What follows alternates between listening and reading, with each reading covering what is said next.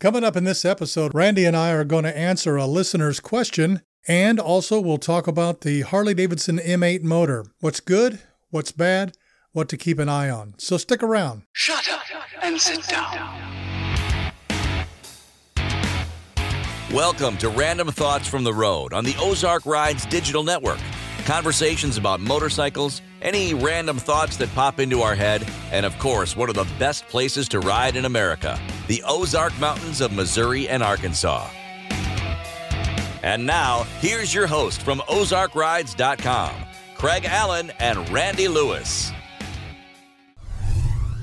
When Mother Nature and the Mother Road come together, you know it's going to be something special. Wide open roads and quirky stops define the 33 mile stretch of historic Route 66 in Pulaski County, Missouri. Filled with breathtaking scenic drives, throwback diners, and plenty of historic stops to explore, you'll want to see them all. Some of the highlights along the Mother Road include the Uranus Fudge Factory, serving handmade confections and cheeky fun in a vintage setting.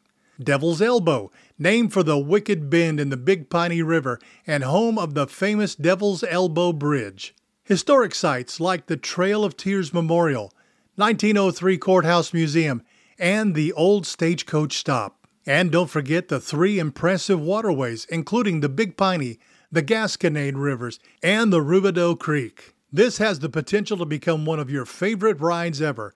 Come say hi to Mother Nature and the Mother Road.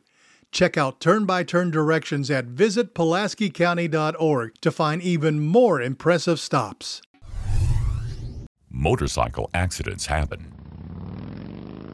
And sometimes victims choose to handle an insurance claim independently. Seeking compensation for damages is not easy without an experienced motorcycle accident attorney in your corner. Schmidt Law Firm has more than 75 years of combined legal experience and are revered as top Kansas City personal injury attorneys. They understand what is at stake in your case. Motorcycle accidents happen. Schmidt Law Firm will prove negligence and help you get full recovery. Find them online at kansascitylawyers.com. Put Schmidt Law Firm on your side of the table because motorcycle accidents do happen. The bike that has taken the world by storm has now landed in the U.S. That's right, the new Honda Navi is here. The Navi features a no clutch, no shift automatic transmission. Its compact size means you can park it just about anywhere. And the Navi's 110cc engine is very fuel efficient. But best of all, the Navi's shockingly low price. Easy to ride, easy to own. That's the new Honda Navi, available now at Heartland Honda Power Sports Marine off exit 72 in Springdale.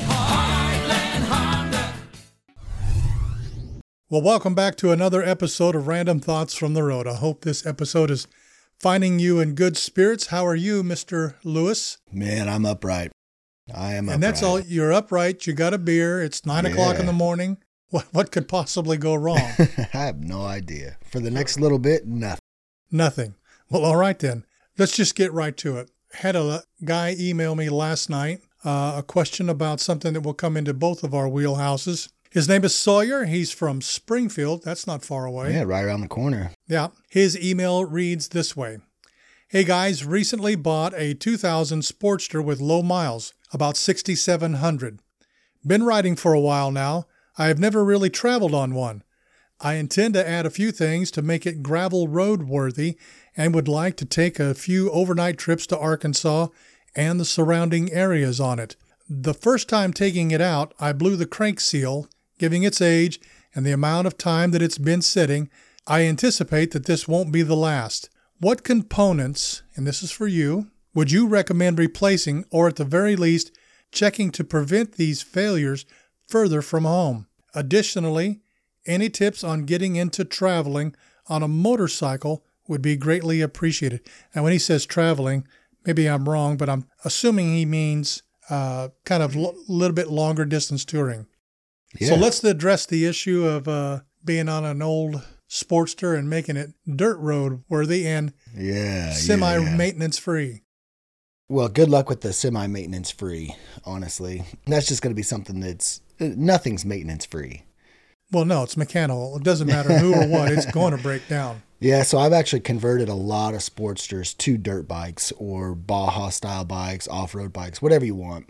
Typically, what I found is the best combination is a set of 14 inch rear shocks, something a little bit taller for a little bit more suspension travel. Now, I don't know how tall Sawyer is, so that might be that might be something that's not very good, or it might be something that's great. Depending on his size, is going to really define the nature of what shocks he puts on the back. I find that Burlys aren't bad. There's a set of Ohlins shocks. There's there's a bunch of different shocks depending on your price range. Progressive makes a bunch of them. You can select them with extra tuning capabilities as far as the valving and then the preload on the springs themselves. So that's the first thing I would do is I would probably bump it up to a 14 inch tall shock on the back. Now you're talking about an old bike that's been sitting for a little while. One of the things that I would check is the fork seals because they're going to get dry just like your your crank seal that just blew up on you or whatever. You can change the fork seals. You can go to a cartridge style front end for a lot more suspension tuning, much like a dirt bike would be. Change out the fluid that's in the front forks because it's probably going to be old. It's not going to be have the same viscosity. It might have dissipated a little bit. So while checking the fork seals, you can at least just change the fluid back out to get good fluid into it. The other thing is, is on a Sportster, you're going to want to check the transmission main shaft seal where your sprocket, your front sprocket goes. There's a seal behind that sprocket. It's easy to access. There's a secondary cover on the right side of your Sportster that you could pull off and access that. Not a huge deal, but it's going to keep you from having leaks from the transmission primary out. The other thing that I would do is probably flush all of your brake fluid out. Just go ahead and do it. If it's been sitting for a while and if you haven't done it already, brake fluid breaks down over time. It'll turn to tarnish, it'll gum everything up. It just creates adverse problems. Typically, guys will be like, "Oh, the brakes work just fine." What they don't see is the the condition of the fluid. Well, when bad fluid starts to eat away at your brake lines, your caliper seals, they might work pretty good, but eventually what you'll have is a caliper stick on you. You apply brakes, then it doesn't want to release right or you'll get what I find to be a, the biggest issue is is you have a feed and a bleed hole in your master cylinders. The bleed hole usually gets plugged up and that's what causes your brake calipers to stay locked up or not be very responsive. So doing a good thorough cleaning and flushing on your brake fluid would be a must in my opinion.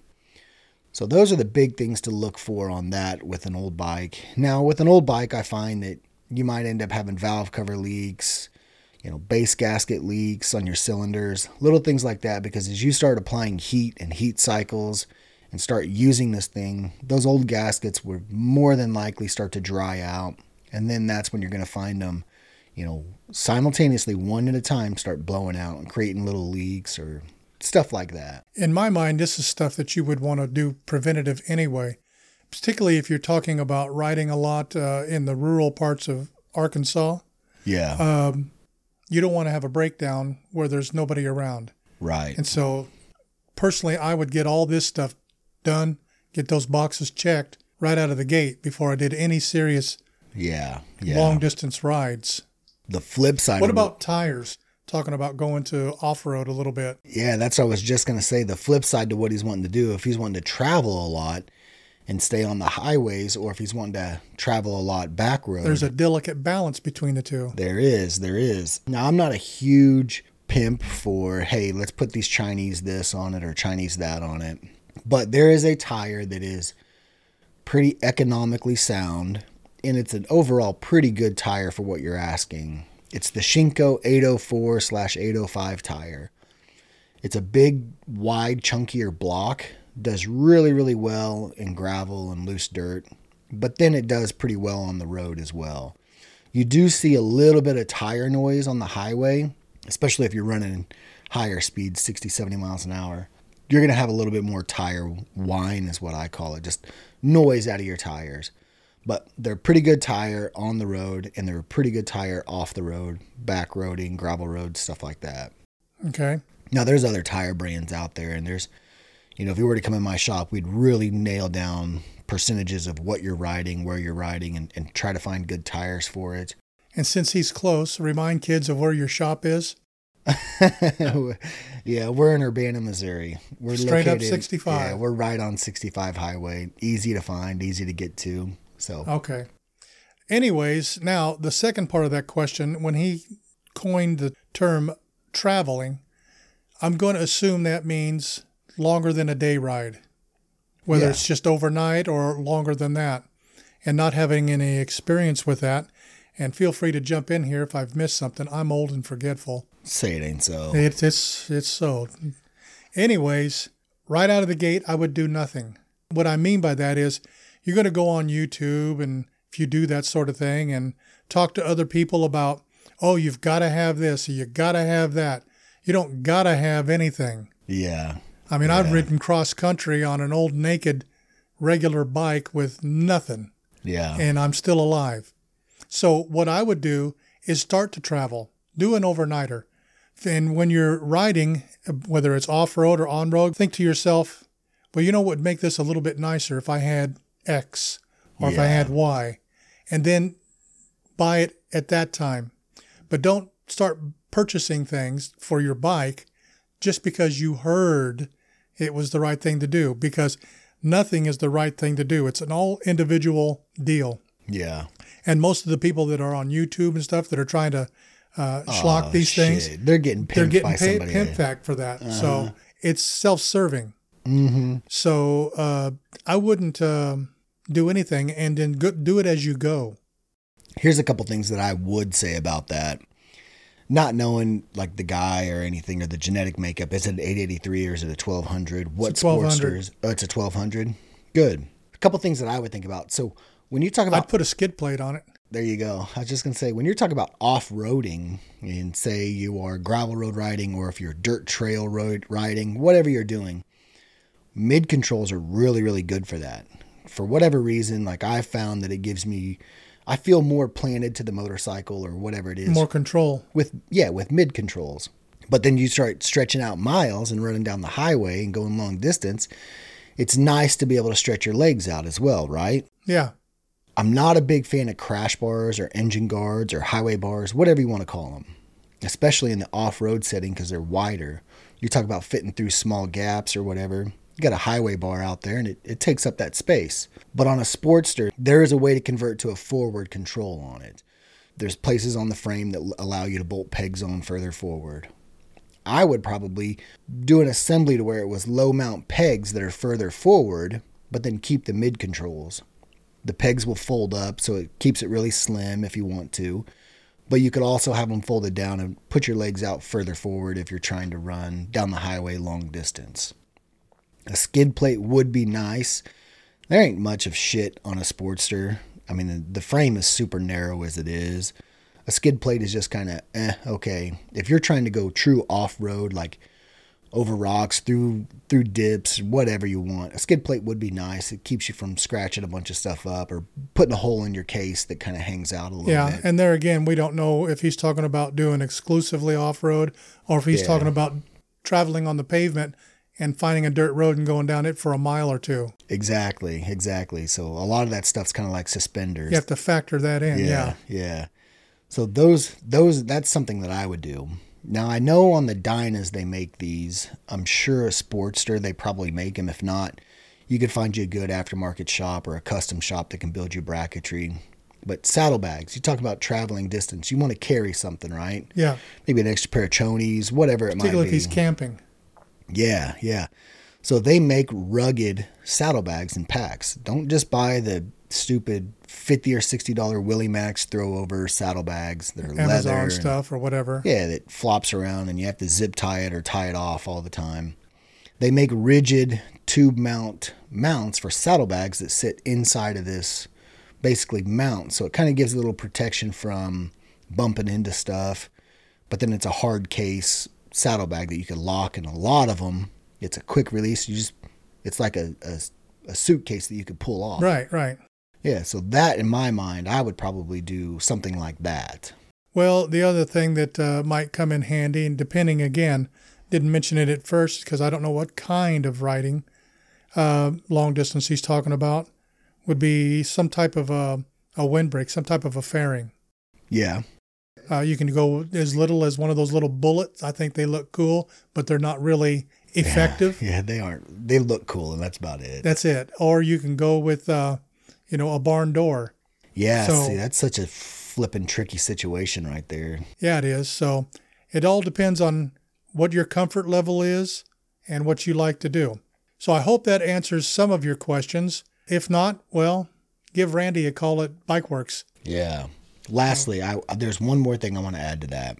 The stock bars on a Sportster those times freaking are garbage.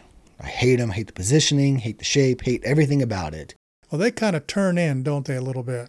Well, you could have got a drag bar, like a T bar or a drag Yeah. bar, or uh, I think it's about a four and a half or five inch tall riser that has the instrument cluster on it, and then it has a couple of like little, little small upsweep bars, or actually they're straight on some of them, most of them.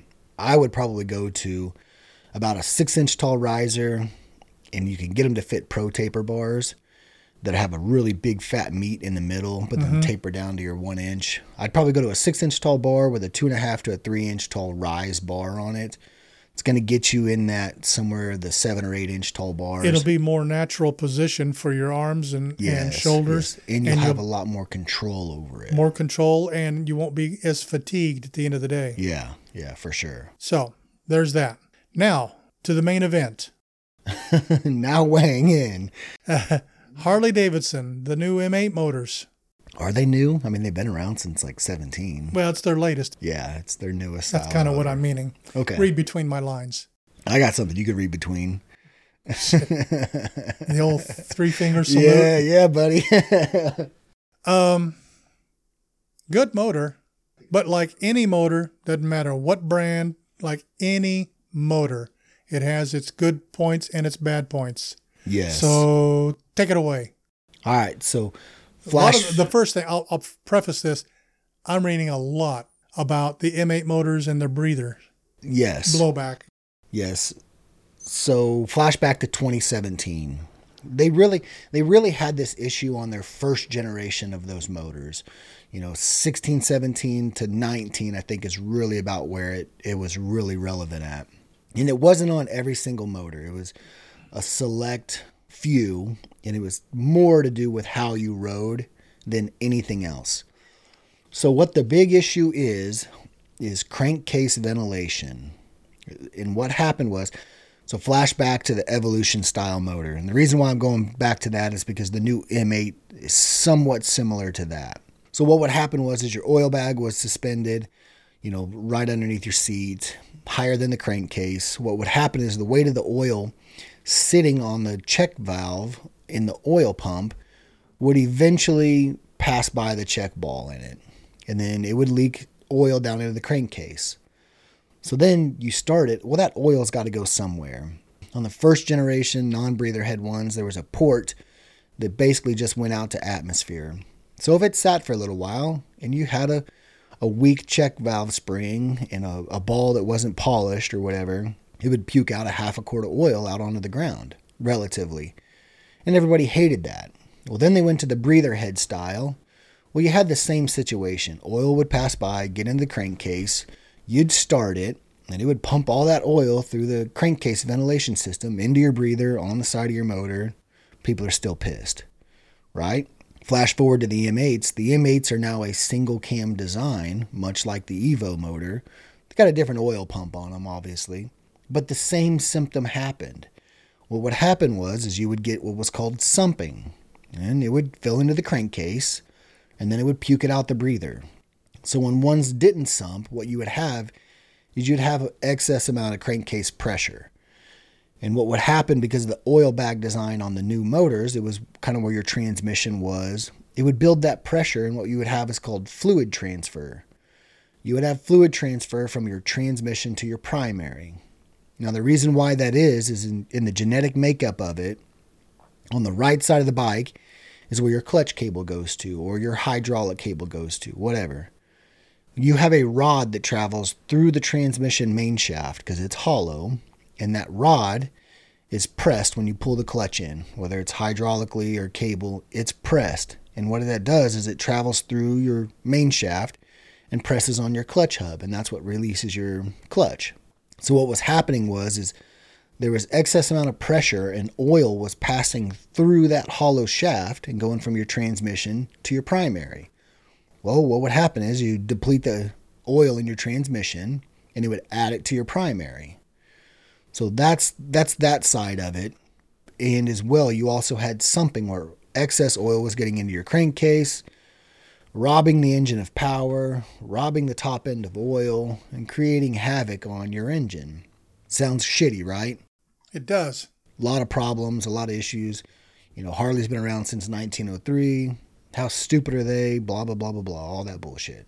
Anytime you try to create a new mold, you're going to have hiccups. So the biggest issues they found were the first generation's oil pumps were allowing the sumping issue to happen. Well, in 2019, they redesigned their oil pump and they got rid of most of those issues with it. Now, what they haven't gotten rid of entirely was the fluid transfer problem.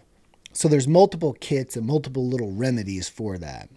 The first, they all have their bad side and good side. There's no perfect solution. No, no. And this really was all isn't. because they're trying to appease the EPA. Yes, EPA can suck one, in my Yeah. opinion. Yeah, I mean, I don't give a shit how you feel, global warming, not global warming, whatever. Frickin' Harley Davidsons and cars running up and down the highway are not, in my opinion. Now, I'm a I'm a retard, and if you don't like that word, whatever. I don't give a shit. There is no such thing as politically correct in this place. Yeah, yeah. I uh I think a lot of it is just moot. It's all bullshit. There's other things factoring in. If you're a real big global warmers person, there's bigger problems factoring in that are unregulated, unchecked, and passed by. Stop fucking on the little guy here who's just trying to make his bike or car or truck be better. Anyway, There's our sidebar. off that. So the biggest things that they did were change the oil pump out to the updated version. Got you by. Did really really well. And the other thing was is it's called a top hat and new seals on that push rod in the transmission side of it to eliminate the amount of oil and the possibility of oil traveling down the push rod getting into your primary. The next thing was vented better vented transmission top covers. Yeah, like the Trask unit. Yes, exactly. Better ventilation there. Well, anytime you can release a little bit of that pressure, the less problems you're going to have. Then they also had vented dipsticks for your oil bag. Again, releasing a lot of the excess pressure helps everything work better. The other thing, which has proved to be probably the better solution, is on your inner primary, back towards the back above your transmission, up at the top of it, so you don't get a bunch of oil come out of it. You would drill a hole and it would get tapped, and you would put a fitting into it, and then there was a tube that came off of it that ran down underneath the bike. That, in my opinion, has been the best solution for the fluid transfer problem. And again, all it is is eliminating all the crankcase pressure and all the internal pressure in these separate units within a Harley to alleviate all that fluid transfer, sumping, all that stuff. You flash forward from the first generation, 2019, uh, truthfully, 2019 is, yes, the first year that they had quote unquote fixed their problems. After that, you know, 20, 21, 22, and on to now, I don't see as many issues or any issues at all. They've kind of fixed their wagon, so to speak. Yeah. Um, now the engine is a great engine in my opinion. I like the single cam, less drag, less moving parts, more horsepower to the back wheel, more torque. Now they have it's a multi-valve head. I'm talking like on the head you're you're talking about four valves, you know, two on the intake, two on the exhaust, as opposed to just a single valves. Better airflow makes more power, right? Different CCs, as, you know, as far as the size goes. You're talking about back in the day, 88s, 96s, 103s. Shit, now uh, first generations were 107s. Now you're pretty much standard with 114s and 117s. And then the big inch ones are, you know, 125s, 132s, stuff like that. So we're a lot larger in size. Harley's making the most amount of stock power they've ever made with an engine on these new M8 motors. And then when you go to the aftermarket side, you're really up in the size of it and you're really up in the power levels of You it. have more of a base to work with. Yeah, exactly. You just got a bigger hammer now. So that's kind of the big issues, so to speak, with the M8s. Now, what I found was all that stuff was really conducive to guys that were long hauling. When I say long hauling, I'm talking like eight, 800 miles a day long. The haul. iron butt type of guys. Yeah. We saw it more in those. A lot of those guys were, you know, keeping them hot longer, higher RPMs. And then the guys that absolutely just raped their bikes. Like, you know, the guy that pulls out of a parking lot, he's revved it 20 million times before he even gets to the highway to pull out. And then he pulls out, and in first and second gear, it's pinned to the hilt just as hard as it can accelerate. Those were the guys that I really seen the issues with. The guy that just hopped on it moderately, you know, didn't rev it up a whole bunch, took off conservatively, slowed down, just toured the thing, I didn't see as many issues with. With regarding to that issues, and this is not the M8 motor, do you see that as an issue with the older motors, the 103s, the 96s? No, it's I've not really an issue. I've never really seen issues out of the 88, 96, 103 twin cams. Um, now, over time, yeah, you get a little bit more oil into your breather, but as time goes on, you have to service the ventilation system as much as you have to service anything else. Yeah. You know, the way it works is crankcase pressure gets vented up through the cylinders into the heads. And in the head, there was breather ports or whatever you want to call it that sat in between the rockers. And they had an umbrella valve, basically a one way valve. So when pressure, it would puff out.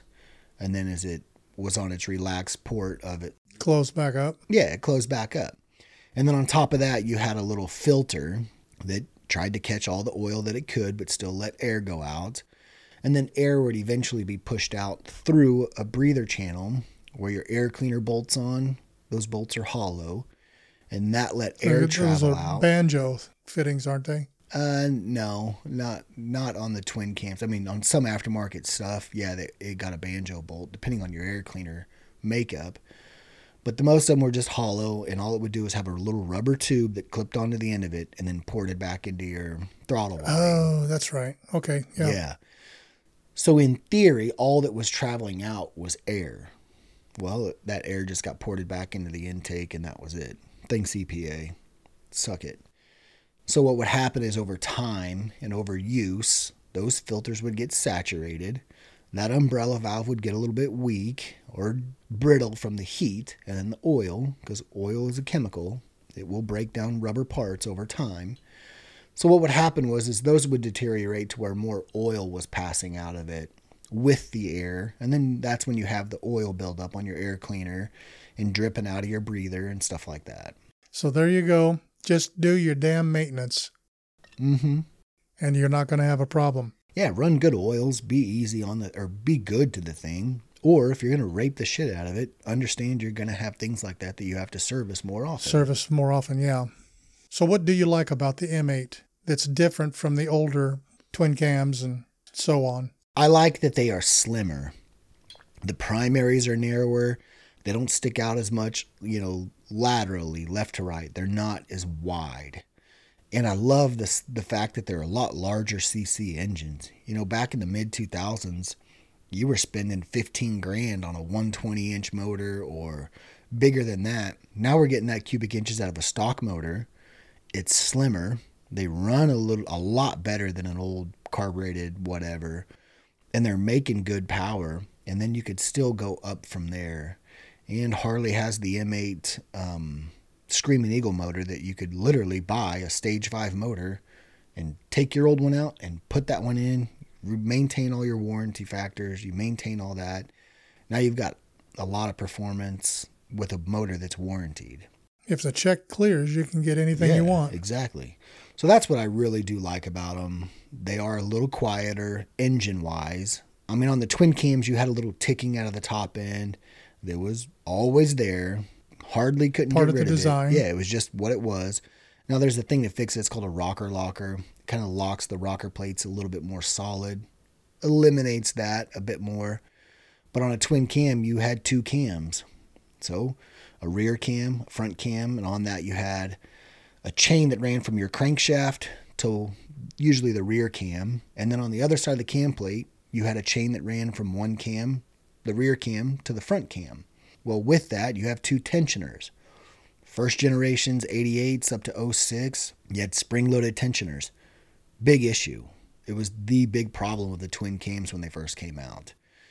You know, after at first, I think it was like 50,000 miles, you had to check them. Then it vastly dropped to 40. Then it went to 30,000 miles. At 30,000 miles, you had to check these tensioners. Because what would happen was, is the shoes would wear down. And as they wore down, particulate would get put into your oil pump. And if you didn't check them, they wore down to the point where the shoes would break themselves. Well, all that material goes straight to your oil pump. If you were to run it even further than that, well, now you have a metal spring on your metal chain. Guess what? You're putting metal into your oil system, and It's a domino on? effect. Yeah, exactly. So that was the big issue of the first gen twin cam 88s. Go to 2007, they go out with the 96. They do hydraulic tensioners, which, in my opinion, these guys that I have come in, anytime they talk about that, I'm like, you got three options. You can replace it with the stock style tensioners, and you're checking them in 30,000. You're going to have the same issues over and over and over and over. The next thing would be gear to gear, gear drive cams. Good, sure. But on those first gen crankshafts, you would get what's called run out. So the crankshaft should spin 100% perfectly true, right? Over time, they'll get a little bit of a run out to where now they're not going in a tight, perfect little circle. They get a little wobble to them. Well, when you throw gear drives onto a cam with more than two to three thousandths inch of a run out, well, now you have gear bind. And if it gets bad enough, you'll break those gears, break the cam, and destroy the lower end. So I'm not too enthusiastic about gear to gear. Now, it was a good option to get rid of all tensioners.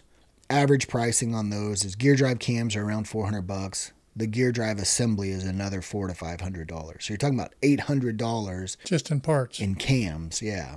And then the best solution, in my opinion, is to convert to hydraulic like the 96s on your 88s. Now, what you get in those kits is a new oil pump, new cam support plate, all new gears, all new chains for your cams and your crank to your first cam. But you get what's a it's a hydraulic tensioner. So hydraulic can only apply so much pounds of pressure, right? Through clearances, they're really freaking good. The shoes don't wear out. You don't have a hard spring with one preset tension applying force onto your chain. It it will float a little bit with oil pressure and, and still keep it tight. That, in my opinion, is the best conversion you could possibly do. Cool. Well, let's wrap it up right there because we're starting to bore people. Hmm. Uh huh. And uh, if you have a question that you'd like to pose to either Randy or myself or both, go to ozarkrides.com and go to the podcast page and just fill out the questionnaire, if you will. Any question is welcomed. Doesn't matter. Doesn't even have to be motorcycle related. Yeah. So we like doing that. So we'll just let it go there. And until the next time, always keep it on the road, be safe, and keep it on two wheels.